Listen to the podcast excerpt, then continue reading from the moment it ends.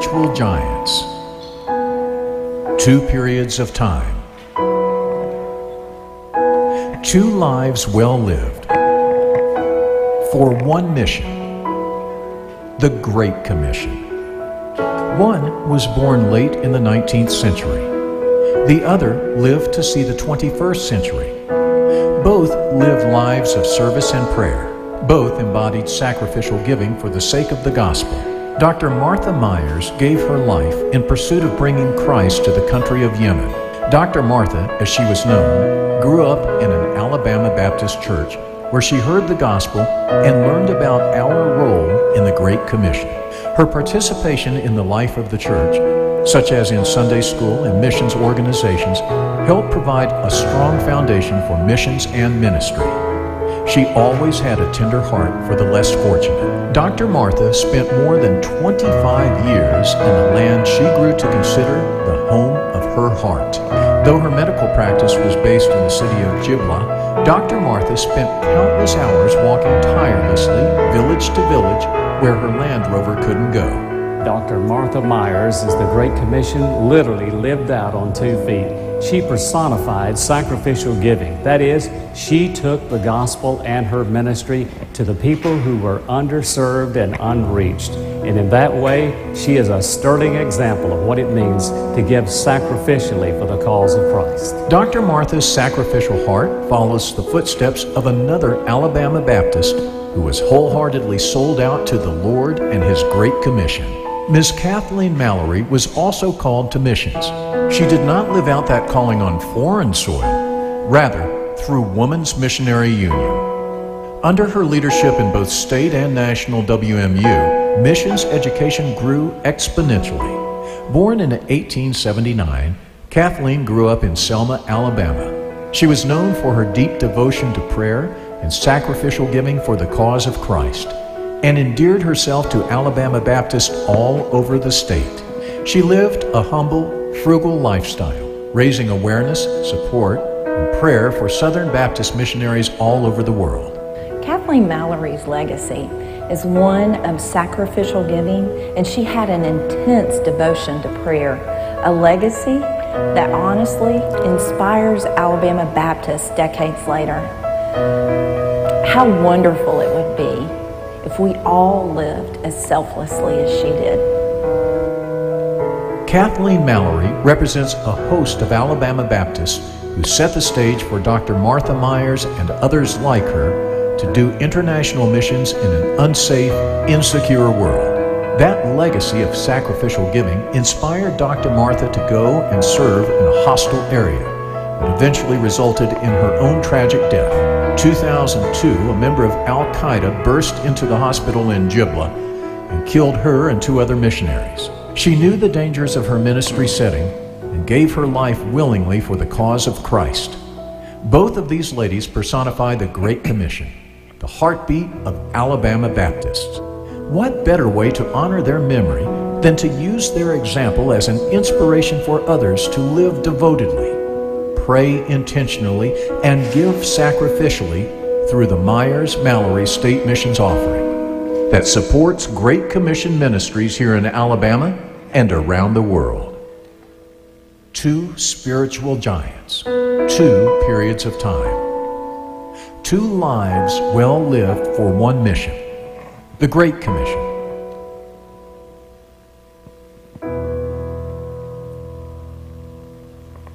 Amen. Welcome to First Baptist this morning. Those who are uh, attending online, welcome. Good to see you guys this morning. Let's stand and go to the Lord in prayer as we stand.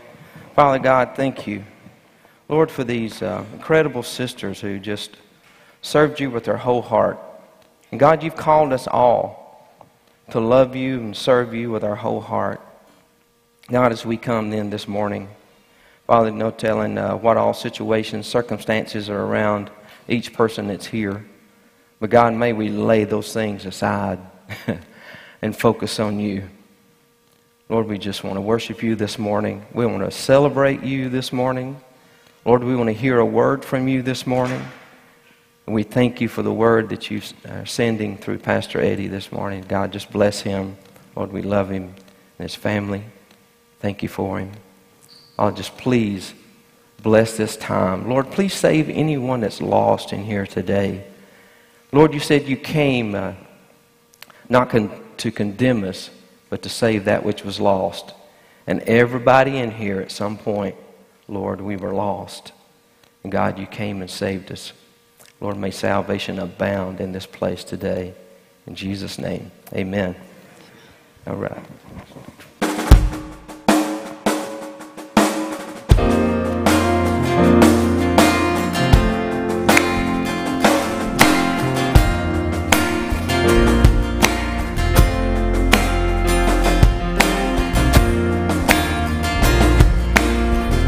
You, God.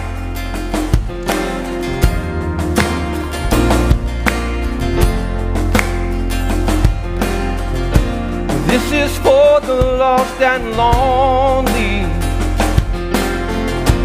for the broken and afraid. This is for those who are hurting. Good news.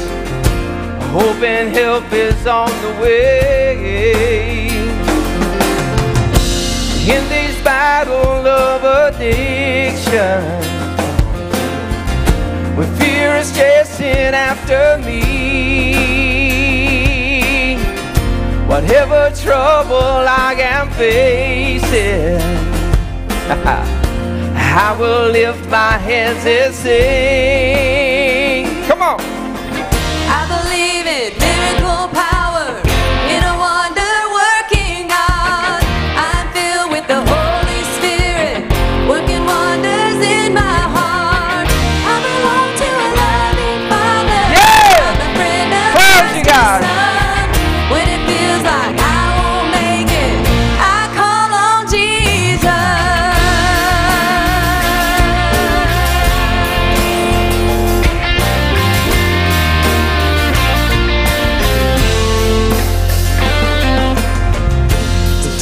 so hard being human.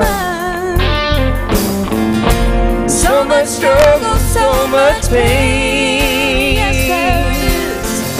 When I start singing hallelujah, I say goodbye to every chain.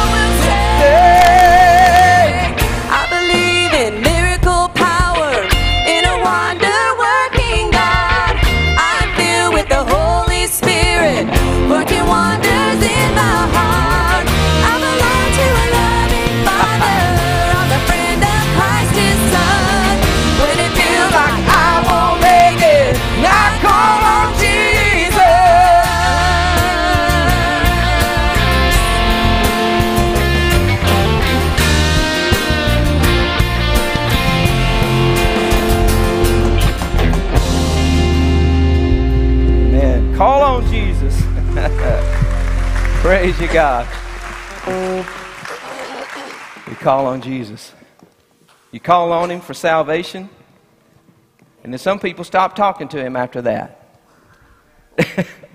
no, don't call on him to save you and just think you have fire insurance and you don't want to live for him. So let's talk to him, let's call on him.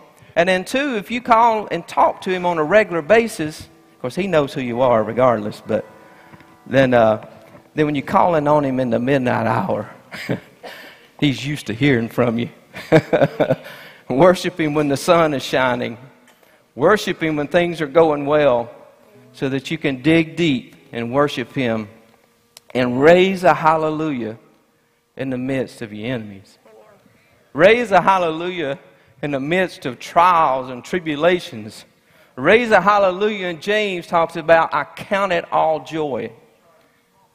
Count it all joy. Let's raise a hallelujah here this morning. Amen.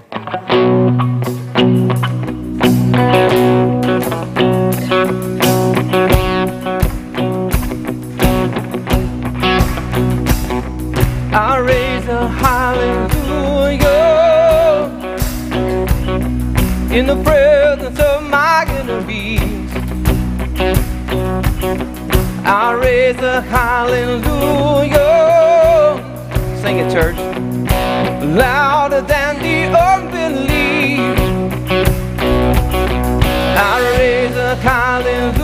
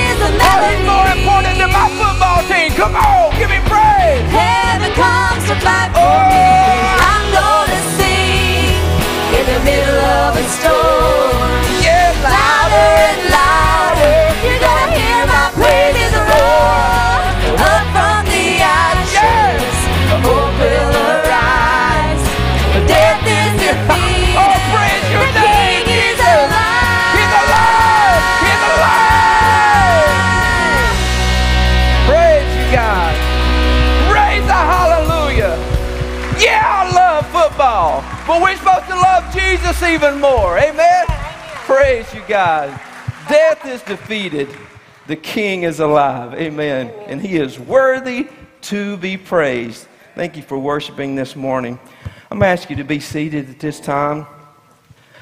So Chris has got a, a song she's going to lead us in. And uh, toward the end of that, if you want to stand and sing on that chorus as you get uh, acclimated to the song, you're welcome to do that. But just uh, let these words really soak in.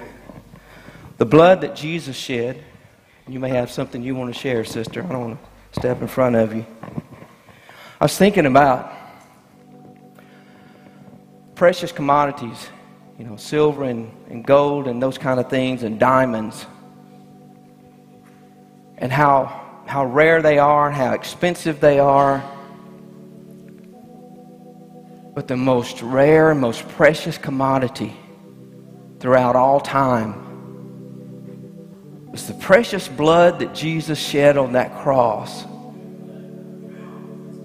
It was a tangible element that was created by the Father through the virgin birth with Mary. But that blood was so precious that when we call upon the name of Jesus, that every sin I've had and committed in my life was wiped away. Not just put over to the side, but I mean was completely removed. And if you're lost this morning, you call upon the name of Jesus, there is so much power in the blood of Jesus that it can give you a brand new start, give you a, a, a, a slate wiped completely clean. Amen.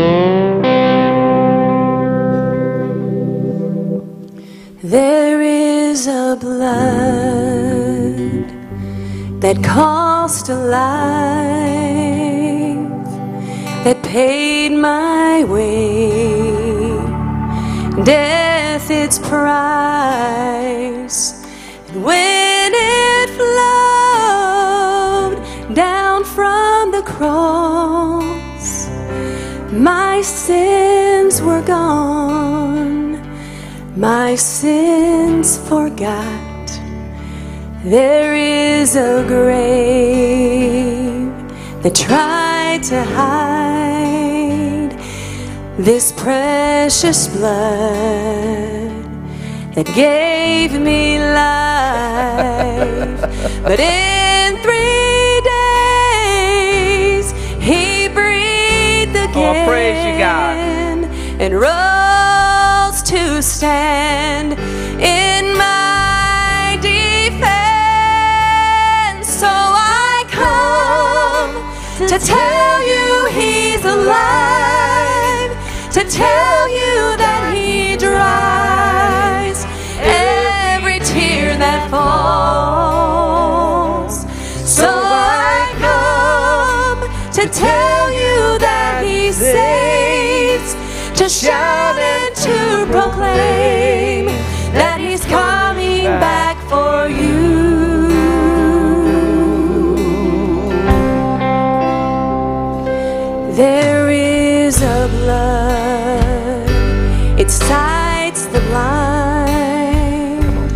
heals the sick, the lonely finds,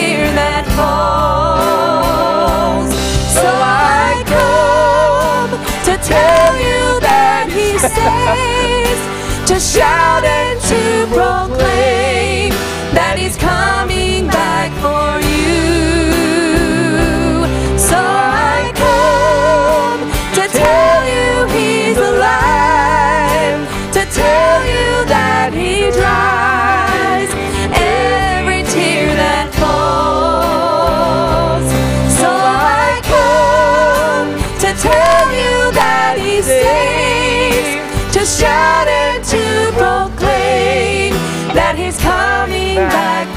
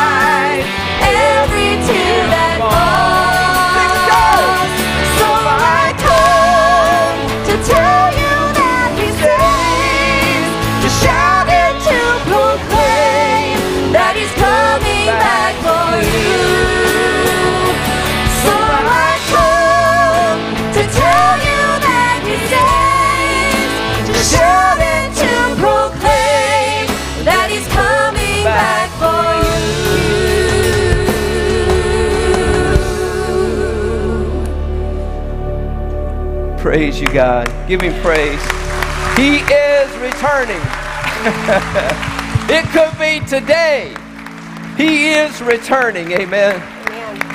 Thank you, Lord. Thank you. You may be seated. We're dismissing our children at this time, and you notice a beautiful cloud of witnesses over here on this side upstairs. And uh, if you have a child that wants to join them, they can go out this back door over this way and up the stairs, and they can join them this morning. Thank you. All the redeemed of the Lord said what? Amen. Amen. Praise the Lord. Praise the Lord. Uh, this morning we want to partake of the Lord's Supper this morning. And uh, so uh, let me just ask a couple housekeeping things.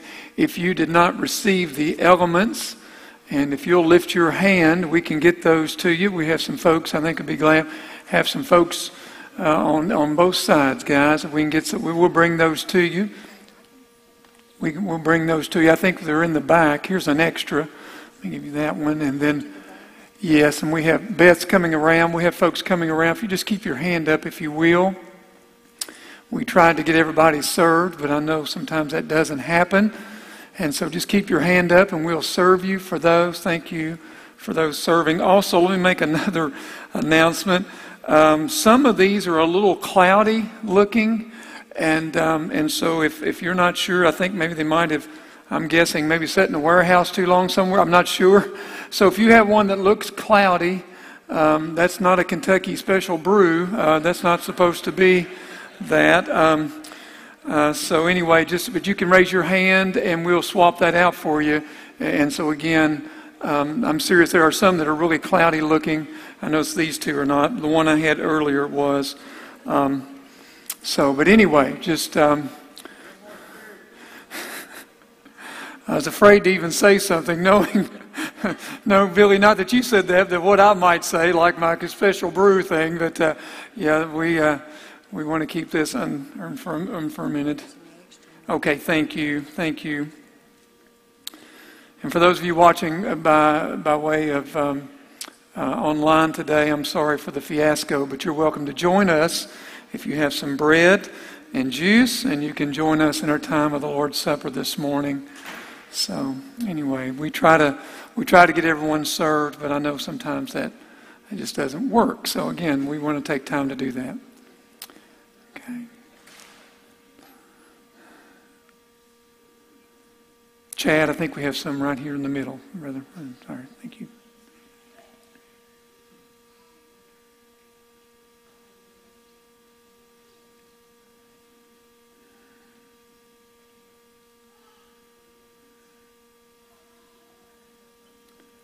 And again, if you have one that's a little dowdy, you can, yeah, you can swap that out. We'll try to check those next time.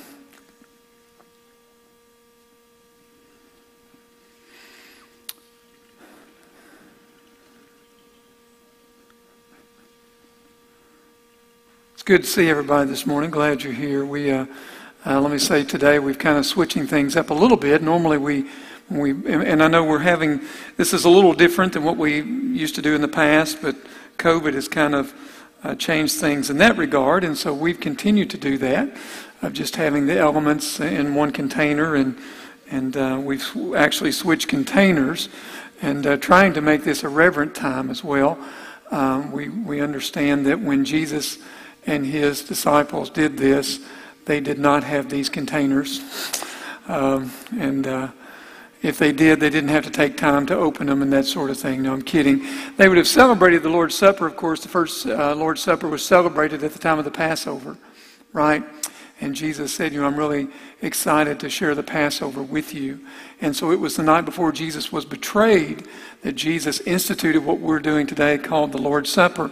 The Lord's Supper is one of two ordinances of our church, the other being that of baptism okay, baptism and the Lord's Supper. In the Lord's Supper, we partake of this uh, bread, which is probably more of a cracker, this juice, uh, unfermented, uh, and uh, because it was unleavened, it would have been unleavened at that time, and and so, at least I think that's what it would have been. Uh, but we are unleavened um, in the point that it's, it's just symbolic. Some teach that this actually becomes the body and blood of the Lord. No, we don't believe that. We believe it's just symbolic, that the bread is symbolic of the blood or, or the body of Christ that was crucified for us. The juice is symbolic of the blood of Jesus that was shed was shed for us. And so, anyway, if everyone has been served at this time, let's um, uh, let's uh, look. I'd like to read. I don't have this on screen. I apologize, but just if you want to look in in your Bible or just to listen this morning from the book of Isaiah. Isaiah chapter 53, one of my favorite passages from the Old Testament.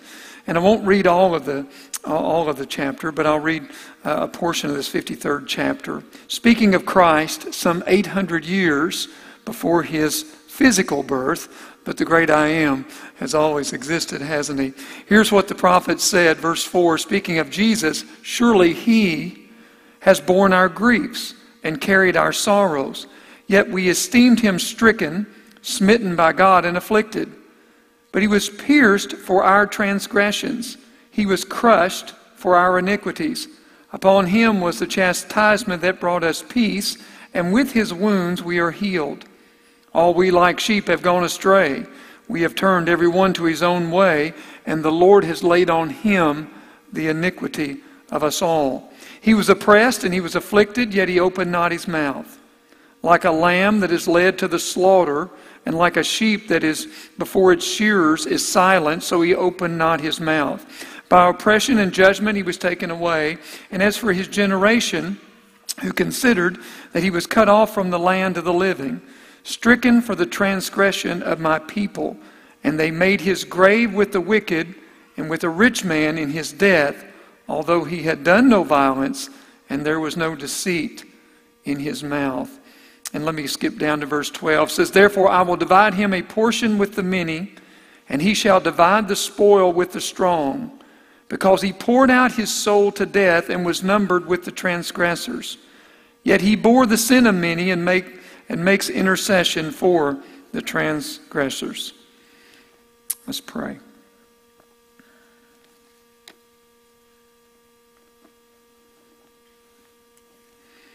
Father, in this moment, as transgressors, we are thankful for the grace that you have shown us in Christ Jesus, your Son. We are thankful, Father, for the blood that cleanses us from all sin. And Father, we know that we are commanded to remember this day. We know the Lord Jesus commanded us to remember this day. The day that that, Father, you were willing to give your only Son, Jesus, for us to be saved, to die in our place for our sins. Though he was sinless, though he was perfect, he took the punishment, the pain, the death that we deserve. Father, we thank you for that sacrifice. We thank you, Lord, knowing that three days later that he arose again. We thank you, Lord, today for the living Lord, the Lord Jesus Himself, who makes intercession for us. And Lord, today we praise your name. Fathers, we partake of this bread, as we partake of this cup, Father, may we be mindful of what you've done for us. Father, it's not of our works, not of something we've done that we're saved. It's all because of you and the work of the cross. And we praise you today. In Jesus, we ask these things. Amen. If you have your elements there, we'll take of the bread first of all. So I'll let you open that if you haven't already. Reading here from 1 Corinthians chapter 11 and verse 23. So with the bread. So, uh, for I received from the Lord what I also delivered to you that the Lord Jesus, on the night in which he was betrayed, took bread. And when he had given thanks, he broke it and said, This is my body, which is for you.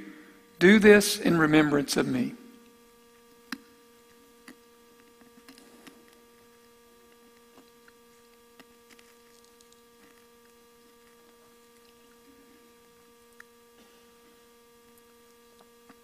You'll take the cup.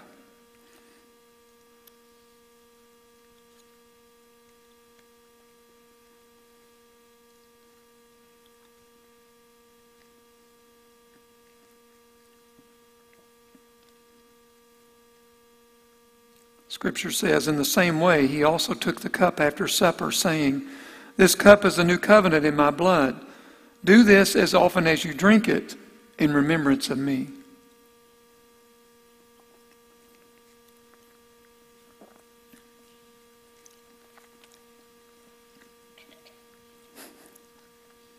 For as often as you eat this bread and drink this cup, you proclaim the Lord's death until he comes. Let's pray again, shall we? Father, again, as we as we come before you, we are thankful, Lord, for the sacrifice that was made. We're thankful for the blood of Jesus. Father, we're thankful for your people, and we're able to join together this morning just to worship you, to praise your name, to celebrate together, Lord, the great sacrifice, to celebrate together our salvation that was made possible only by the blood of Christ. Father, we praise you today. We thank you, Lord, today for this time. Now, Lord, would you bless your word today as we look to your word, speak to our hearts. In Jesus, we ask it. And all God's people said, Amen. Amen. And you may, uh, if you will, turn in your Bibles with me or look on screen today. We're going to be looking to the book of, of Acts. Uh, the book of Acts. We've been in Acts for a while now. And so we're going to continue today. We're going to plan to finish up, probably be in October, uh, planning to finish the book of Acts, the Lord willing. We have a, a special Sunday or two in there that we may veer off, but we're in Acts 22, the very end of Acts 22, verse 30, and we're looking primarily uh, at the first 11 verses of chapter 23. And uh, we're looking today at the Apostle Paul. And uh, again, he's been taken uh, captive. If you remember back uh, last week, we talked about Paul was, uh, of course, arrested, right? He was, uh, some spotted him in the temple.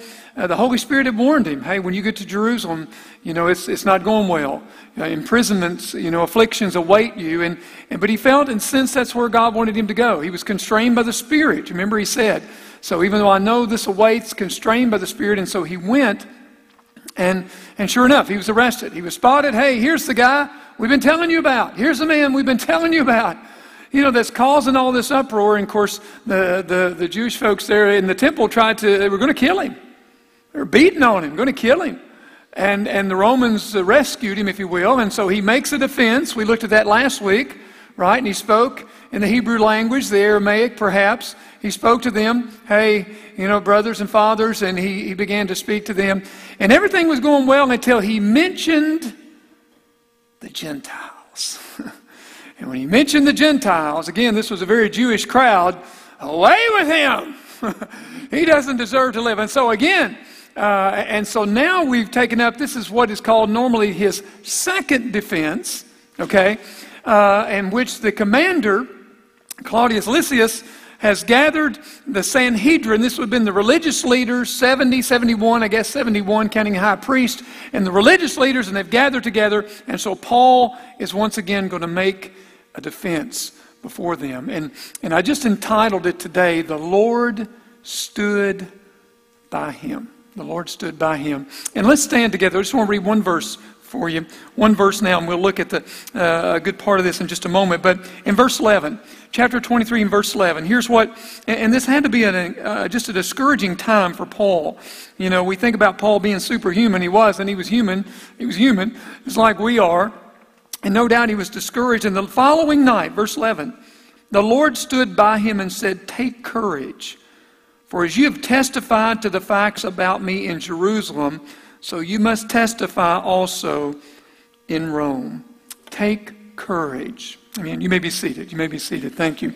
One of my favorite gospel songs. Man, if I could sing like Randy Rainey, I'd sing it to you, but I can't.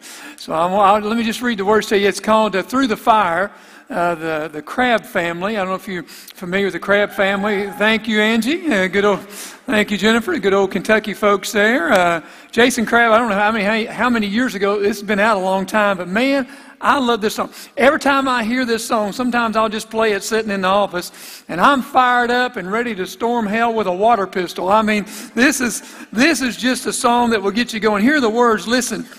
It says, He, speaking of Jesus, He never promised that the cross would not get heavy and the hill would not be hard to climb. He never offered our victories without fighting, but he said help would always come in time. Just remember when you're standing in the valley of decision and the adversary says give in, just hold on. Our Lord will show up and he will bring you through the fire again. Man, isn't that good? Listen, just hold on because our Lord will show up and he'll bring you through the fire again. Spurgeon said this. He said, You know, anytime God puts his children in the furnace, he gets in the furnace with them. and no doubt he was thinking about Shadrach, Meshach, and Abednego when he said that. But, but you know, anytime God puts his children in the furnace, he's, he's right there in the furnace with them. And I think about Paul because he's in the furnace. Man, he's in the furnace. Now, not literally, but he's in a furnace. He's in a bad place. He's in a bad place right here in that, uh, you know, he's been arrested. He's been, they tried to kill him twice. Listen, I mean, they, they are just out for him and they're not stopping yet. There's still another time coming, at least one, one more time. And he's just in this difficult, dark time of his life. But I love verse 11 where it says, the Lord stood with him. You just hold on. Because the Lord will show up and bring you through the fire again. And so he's in this place. And, and I don't know where you are today, but I'm going to guarantee you, if you're not there today, you will be someday. You're going to be in a bad place, a bad time, hard, hard week, hard month, tough year, whatever it might be in life. And so many times in life, and all those things, excuse me, that, that happen in, our lives, and, and we wonder sometimes, Lord, where are you? Lord, what, Lord, what's going on? Lord, Lord, why? Why, why this? Why this? Why that? All those things that come out. Listen, here's some, there's things I don't know. There are things I can't explain. Here's what I do know, and that is that God loves us. He tells us that. He has demonstrated that by the sending of His Son, Jesus. And listen, and He'll stand with us no matter what comes.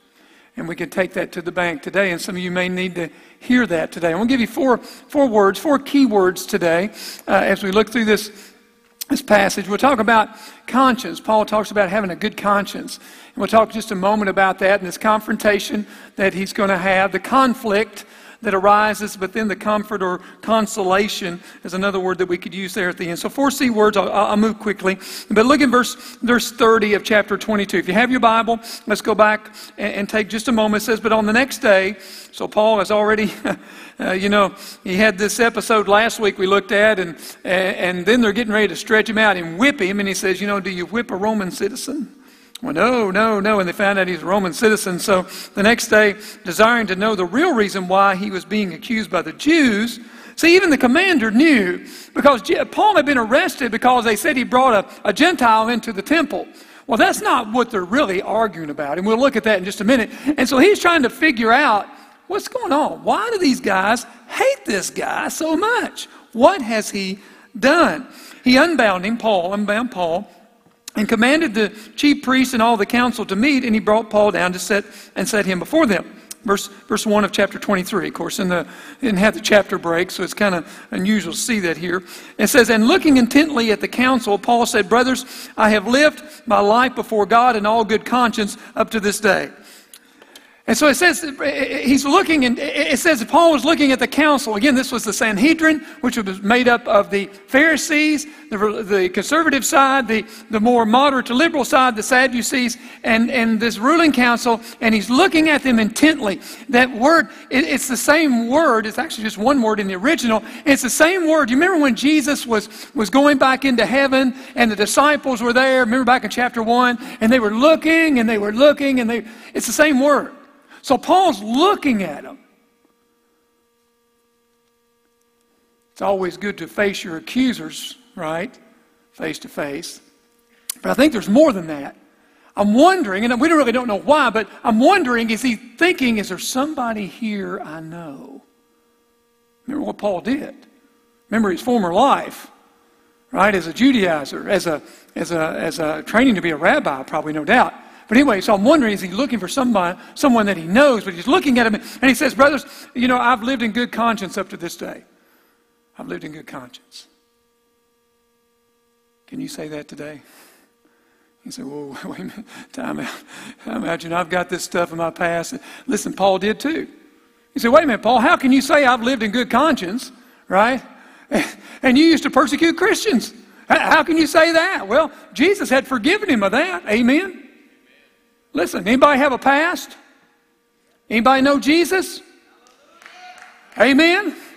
You say, listen, you don't know what I did. Listen, you don't know my Jesus then, because I'm going to tell you, my Jesus can forgive any sin. And so, have you come to Him? Have you repented of your sin? Listen, your sins are gone as far as the east is from the west. Amen?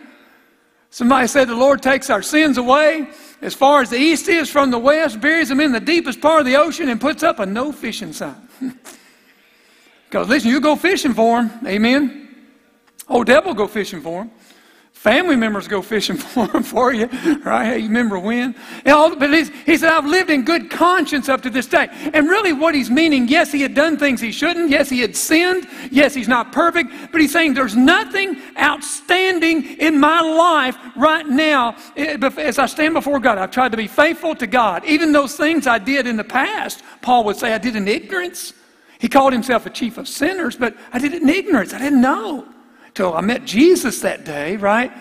But the point is today, is there anything in your life today that, that the Lord's put his finger on that we need to confess? Amen? A good conscience You know, we talk about every, everybody has a conscience, right? Everybody, I mean, before you're saved, you have a conscience. It's a moral compass, right? A moral compass. But you know, before you're saved, listen, you know, our conscience, we can we can sear.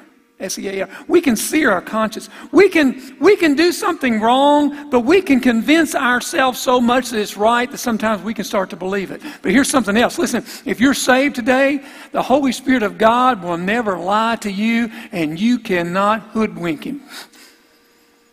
And anytime we sin, the Holy Spirit convicts us, right?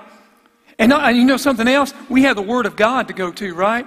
Listen, and so if you ever wonder, listen, the Holy, listen, there's no doubt when we're not in fellowship with God. I'm talking about me. There's no doubt because the Holy Spirit of God convicts me of sin. I might have convinced myself it's okay, but the Spirit says, no, no, that's not right.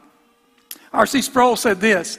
He said, you know what? We don't always live what we profess, but we will always live what we believe. Did you catch that? We will not always maybe live what we profess to believe, but we'll really believe, we'll live what we really believe. Right? Yeah. What we really believe is how we live. That's Monday through Saturday. Monday through Saturday, and of how we live before God. So, in good conscience today, I just would say that even, even here this morning. Listen, there's, there's something out of alignment. You ever got in your car and your truck sometimes and, and you're driving and man, it wants to go this way, it wants to go this way, you know, out of alignment? Listen, if there's something outstanding in your life today, the Holy Spirit of God, He's going to bring it to you, and you're not going to be in alignment and you're not comfortable right now. And I've been there too until we get right with the Lord. Amen? Amen. So, so we see then, first of all, conscience. Here's the second, here's the second word, and instead of confrontation. So when Paul said, I've lived in good, I've lived in good conscience up to this moment, it didn't go well uh, from this point on. Verse 2, and the high priest Ananias, this is not the same Ananias of the last chapter, or from chapter 9, that laid his hands on Paul, said, Brother Paul, receive your sight. No, this is not, this is Ananias the high priest. This guy was not a good guy. He was, he said, wait a minute, he's a high priest. Well, it was really more about politics and power, and he was not a good guy. History has him as a very greedy, a very a violent person. So, anyway, and, and the high priest, verse 2, Ananias commanded those who stood by him to strike Paul on the mouth. And Paul said to him, God is going to strike you, you whitewashed wall. Are you sitting to judge me according to the law, and yet contrary to the law, you order me to be struck? You remember how we were reading a while ago about Jesus when he, like a sheep before its shears, is silent, he opened not his mouth? Paul opens his mouth. He gets smacked and he does what, what some of us would want to do. He bows up. Anybody know what I'm talking about? Yeah, I mean, I mean, it just he, he I think we, we well, I know we did. We see the humanness of Paul. Uh, and so, so he gets he gets smacked, and and you know, and and and and, the first thing out of his mouth is, you know, because he said, "Wait a minute." He, calls the guy, he calls him a, whitewashed wall, and, and, basically you've broken your own law because you're not supposed to condemn somebody before you hear them out, right? Before you judge them. And so basically, he hasn't, he has, you know, he's innocent until proven guilty, so like, like, here in, in, in America. And, and so the point is, you've already judged me. But he calls him a whitewashed wall. Well, what does he mean by that? Certainly Ezekiel speaks to that. But you know, basically it's this. You know, back home, let me put this. Back home, sometimes they take an old barn, dilapidated, dilap- almost broken down. dilapidated. That's a hard word to say on on the fly. Dilapidated, almost broken down, Old, old rotten, and they put a fresh coat of paint on it. You've ever seen that? I remember driving up I-75. There's a great barn, and it wasn't broken down. It wasn't that other word, but anyway, but anyway, but they put a nice fresh coat of black paint on it. Put a put a big, a big ad, I think, on the on the roof of something. Look at, uh, I forgot what it was. Anyway, so anyway, but the point is the point is, a whitewashed wall would be something that the wall was unsturdy, the wall was not secure, the wall would not hold, it was rotten in the inside, but it put a fresh coat of paint, whitewash on the outside. Here it is, you'll understand it, you already do. You look good on the outside, but inside you are rotten to the core. That's what he's saying. And he was right. Ananias was. That's who he was. He might have had on his long flowing robes, but inside he didn't know the Lord. Inside there was no life in him. And I'm going to tell you, church, sometimes people could come in here, you could come in here, we could come in here, and we could sing all the songs, say all the amens and hallelujahs, and our hearts be far from God. We can look good on the outside. So this was confrontation. Um, but notice what happens. So he said, You would strike me? You're breaking your own law? Hypocrite, would that be the word? Sure. Sure, and it would have fit, right? But look at verse 4. Those who stood by said, Would you revile God's high priest? And Paul said, I did not know, brothers, that he was the high priest. For it is written, You shall not speak evil of a ruler of your people. Now, I want you to hear that. Now, Paul does something. I think, like I said, I think it's pretty evident. He kind of, you know, he's off to a bad start already. I mean, you know, he makes a statement, one statement, brothers, I've lived in good conscience to this day. He gets smacked for it. And then, hey, who are you, you whitewashed wall hypocrite, tell him judging me like this? Didn't you know that's the high priest? Do you, do you revile the high priest? And notice what he does. He immediately brings himself under the word. He said, Brothers, I didn't know. I know you're thinking, well, how in the world didn't he know who the high priest was? He used to work for this guy. Well, I don't know that it was this guy. This guy's been in, uh, I don't think it was, if I remember history correctly. You check that. But, but Ananias had been in power maybe 10 years at this point, I believe, if I remember reading right. So, but no doubt he would have seen him. He would have known who the high priest is. So he says, I, didn't know he was the high priest. So, so it's led it's led scholars to all these different things. It really doesn't matter. Maybe Paul couldn't see good. We talked about his eyesight. Maybe the guy was in the back of the room, they said, and it was poorly lit, and he couldn't see who it was. You know, maybe he was speaking sarcastically, someone said. It doesn't really matter, but the point is, he acknowledges, I think, he doesn't say I was wrong, but I think he acknowledges that and he puts himself under the word. Here's the lesson for us there are times we say things or do things, we act in a way we shouldn't, we speak in a way that we shouldn't. What do we do? Repent. We put ourselves under the word. That's what he does. He said, Brothers, I didn't know. Because the word says, right? Or the law says not to speak evil of a ruler of your people. That's the word, isn't it? Now, let me say something a little more practical. I don't know about you, and I'm, I'm just going to talk to talk to me. Can I do that for just a moment? Sometimes I watch too much news in our home. Sometimes a joke is I'll say to Anita Joe, Hey, you want to turn the news on and get mad? And usually that's what happens. I'm like, What the world? You know, what are they thinking? But here's where the conviction came in over this verse this week. The Bible tells us to pray for those in authority kings and rulers. And I'm just talking to me, but it might spill over to you. You can be the judge.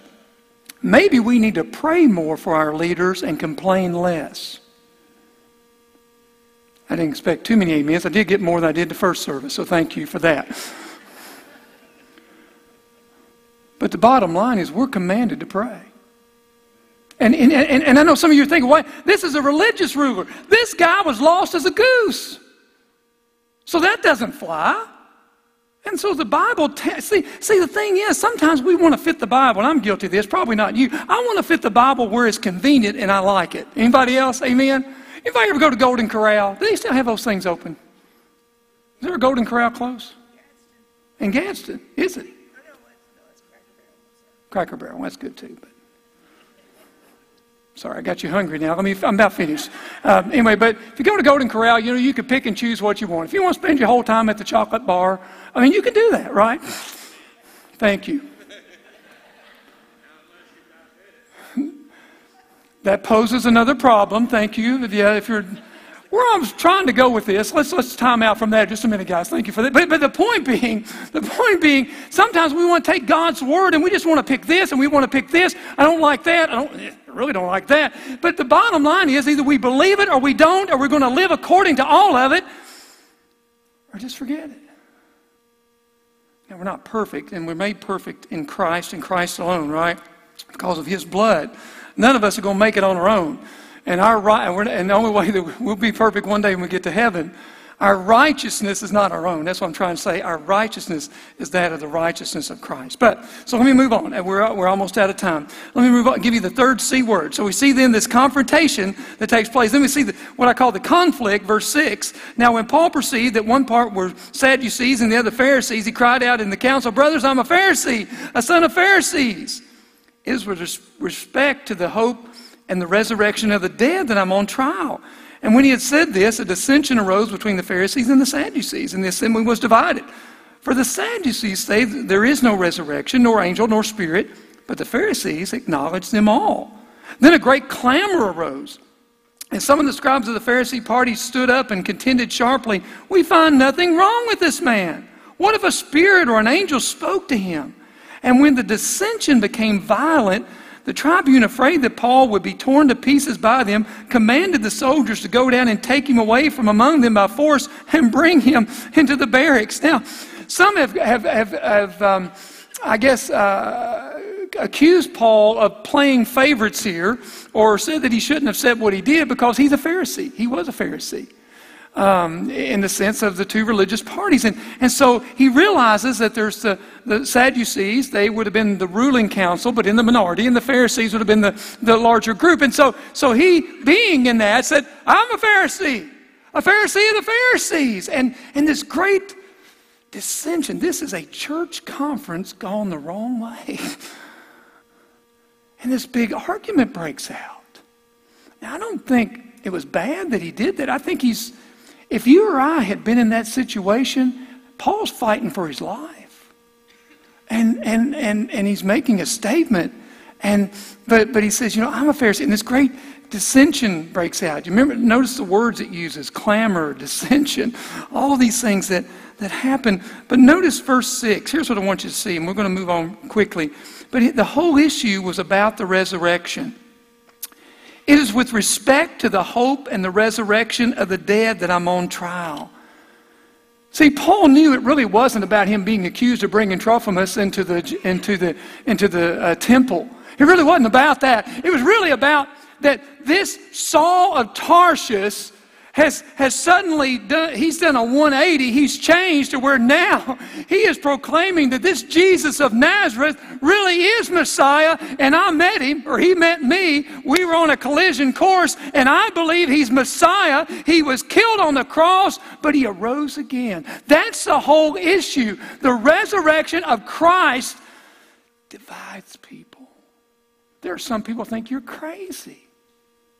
Students, adults, some people think you're crazy. Believing this Jesus stuff? Thought you were smarter than that. That's what they would say.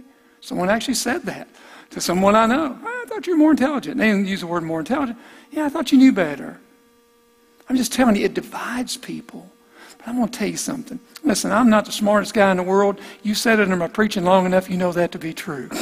It's okay, but I know something. I know, listen, I met Jesus uh, back when I was nine years old. I forgot the year, maybe 73, whatever it was. Listen, I met Jesus, and I haven't been perfect, and I failed him a lot, but he has never failed me, and my life is completely changed because of Jesus. And if you're a believer in Christ, listen, that's you too. If you know Jesus today, you have that personal experience with him, and the issue is about that Jesus Christ really does live. Amen. Amen.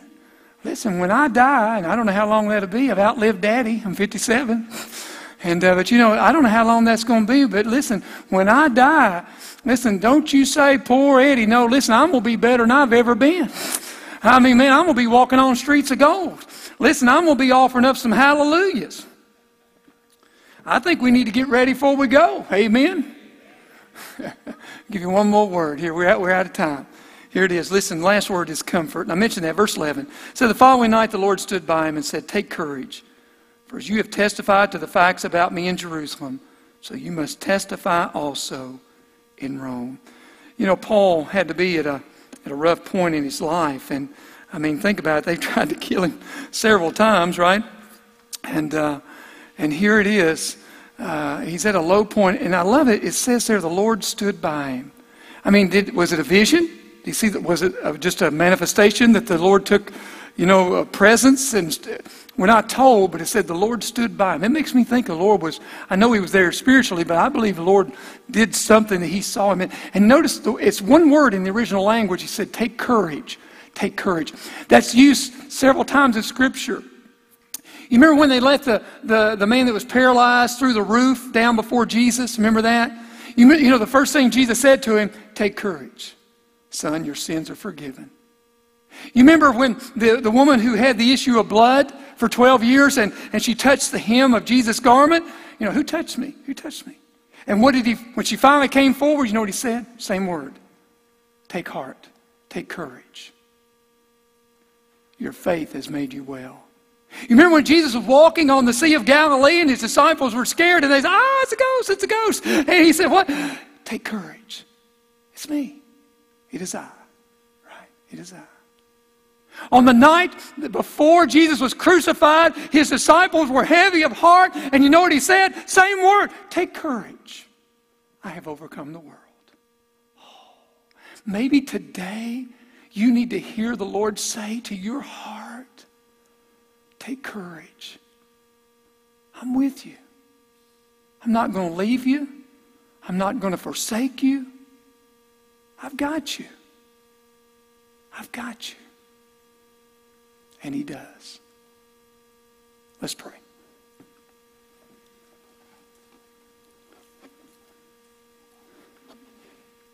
Father, in this moment,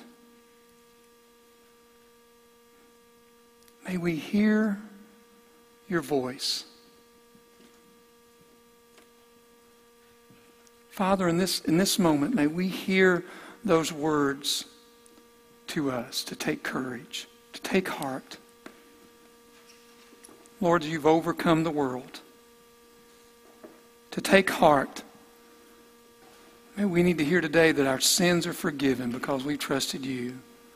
And maybe we're trying to beat ourselves up. Lord, maybe today we need to hear those words. Take courage. Do not be afraid. Maybe we're fearful about a lot of things. Whatever it might be this morning, Lord. Lord, may we hear your words to take heart, to take comfort, to be encouraged. Because, Lord, you promised you're not going to leave us, and you're not going to forsake us. Lord, thank you for that. And Lord, right here in this, in this room today, Lord, I don't know all that's going on in hearts, and I don't know all that's needed, Lord, but your Spirit does, and I pray you would meet those needs. Lord, I know you're able to do that immeasurably more than anything we can even th- think, ask, or imagine. Thank you for that. And Lord, right now, I pray if there's one here that doesn't know Jesus in a personal way, Lord, that you would just speak to that heart and show them their need, that they're lost and they need to be born again. And give them that boldness, Lord, just to step out and come. Lord, for that one that may just need to, Lord, just take a step closer to you. And we all need that, Father. I know I need that. Help us to do that. So, Lord, this morning, I pray as you move upon our hearts that we would just listen. Father, maybe we just need to find our way to this altar and pour out our hearts to you. Maybe we're afraid.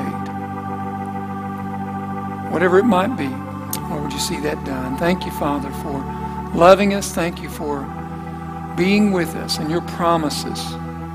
We know all your promises are true. In Jesus, we pray these things. Amen. Let's stand as we have a time of commitment this morning, as we stand to our feet. As God deals with your heart today, certainly our altar's open. If you want to come and pray, you have the freedom to do that. I would say I never take for granted that everybody in this room is saved. I hope you are. But if you're not today and listen, God's dealing with your heart as He will, listen, would you come to Jesus? Oh, listen today. Would you give your heart to Jesus today? Would you confess your sins and call upon Him? He'll save you. And you say, well, I really don't know how to do that. Listen, you come find me right here. Brother Gary and I are right here at the front. Be glad to talk to you. You can be saved here today. Saved here today. As we sing, you come. You come.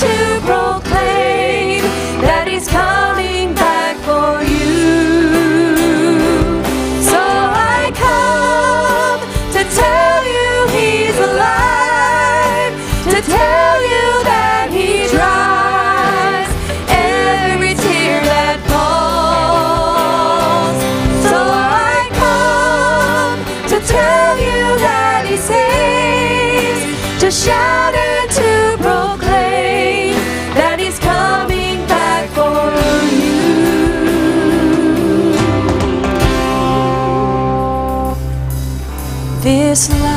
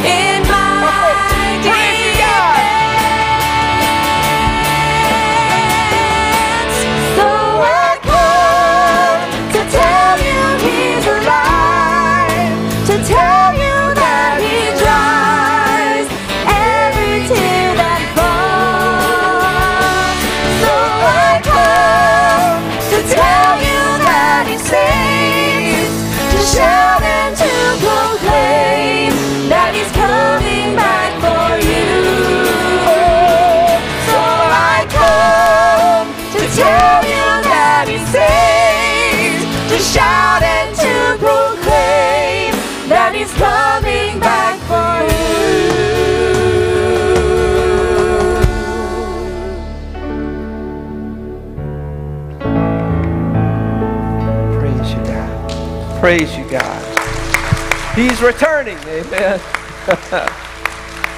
what a great day. Praise you, Jesus. So I come to tell you he's alive, to tell you that he cries every tear that falls. So I come to tell you that he saves, to shout and to proclaim that he's coming back for you this life, this price, this blood, this one. Amen. Praise the Lord. Praise you, Jesus. Praise you, Lord. Praise you, God.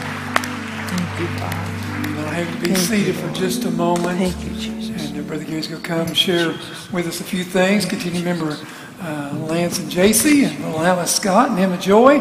And uh, they're doing great. Uh, but just uh, certainly continue to keep them in prayer. Brother Gary. Hey, good morning to you. We're glad that you came today. And if first, if uh, today is your first time, we'd like to give you one of our gift bags as a way of thanking you. And if today is your first time when we dismiss, if you'll make your way to the table that is to your left, we'll take care of you. Next Sunday, between the two services from 10 to 10:30, uh, we'll have our church conference. We have books of reports that are in the lobby, and you can pick one up. Now, today we need you to do something, and we'll be emphasizing this every Sunday in September. On October 2, uh, we have a catered all church lunch. It's free, and uh, we're going to have a great time of fellowship, and we need you to sign up so we'll know how many to plan for. And so sign ups are on that table, on the two tables in the hall, and also in the lobby. Do that for us. And then uh, remind you too that uh, this Wednesday at 6, Eddie and I began the uh, study in the book of Revelation at the community center. Ask you please when we dismiss if you'll stack the chairs eight high, please. Stack similar chairs. And uh, because we, we have some of our regulars out, if about eight of you would grab a cart and help us get the chairs in place, well, we can probably have that done in less than six minutes. So thank you for doing it for us. Let me offer a prayer. Uh, God, we thank you for your great love today, and we do thank you for what you did for us when you died on the cross. For everyone who has come today, you know the burdens that we brought into this place. And so we ask you to minister to us in your name. Amen.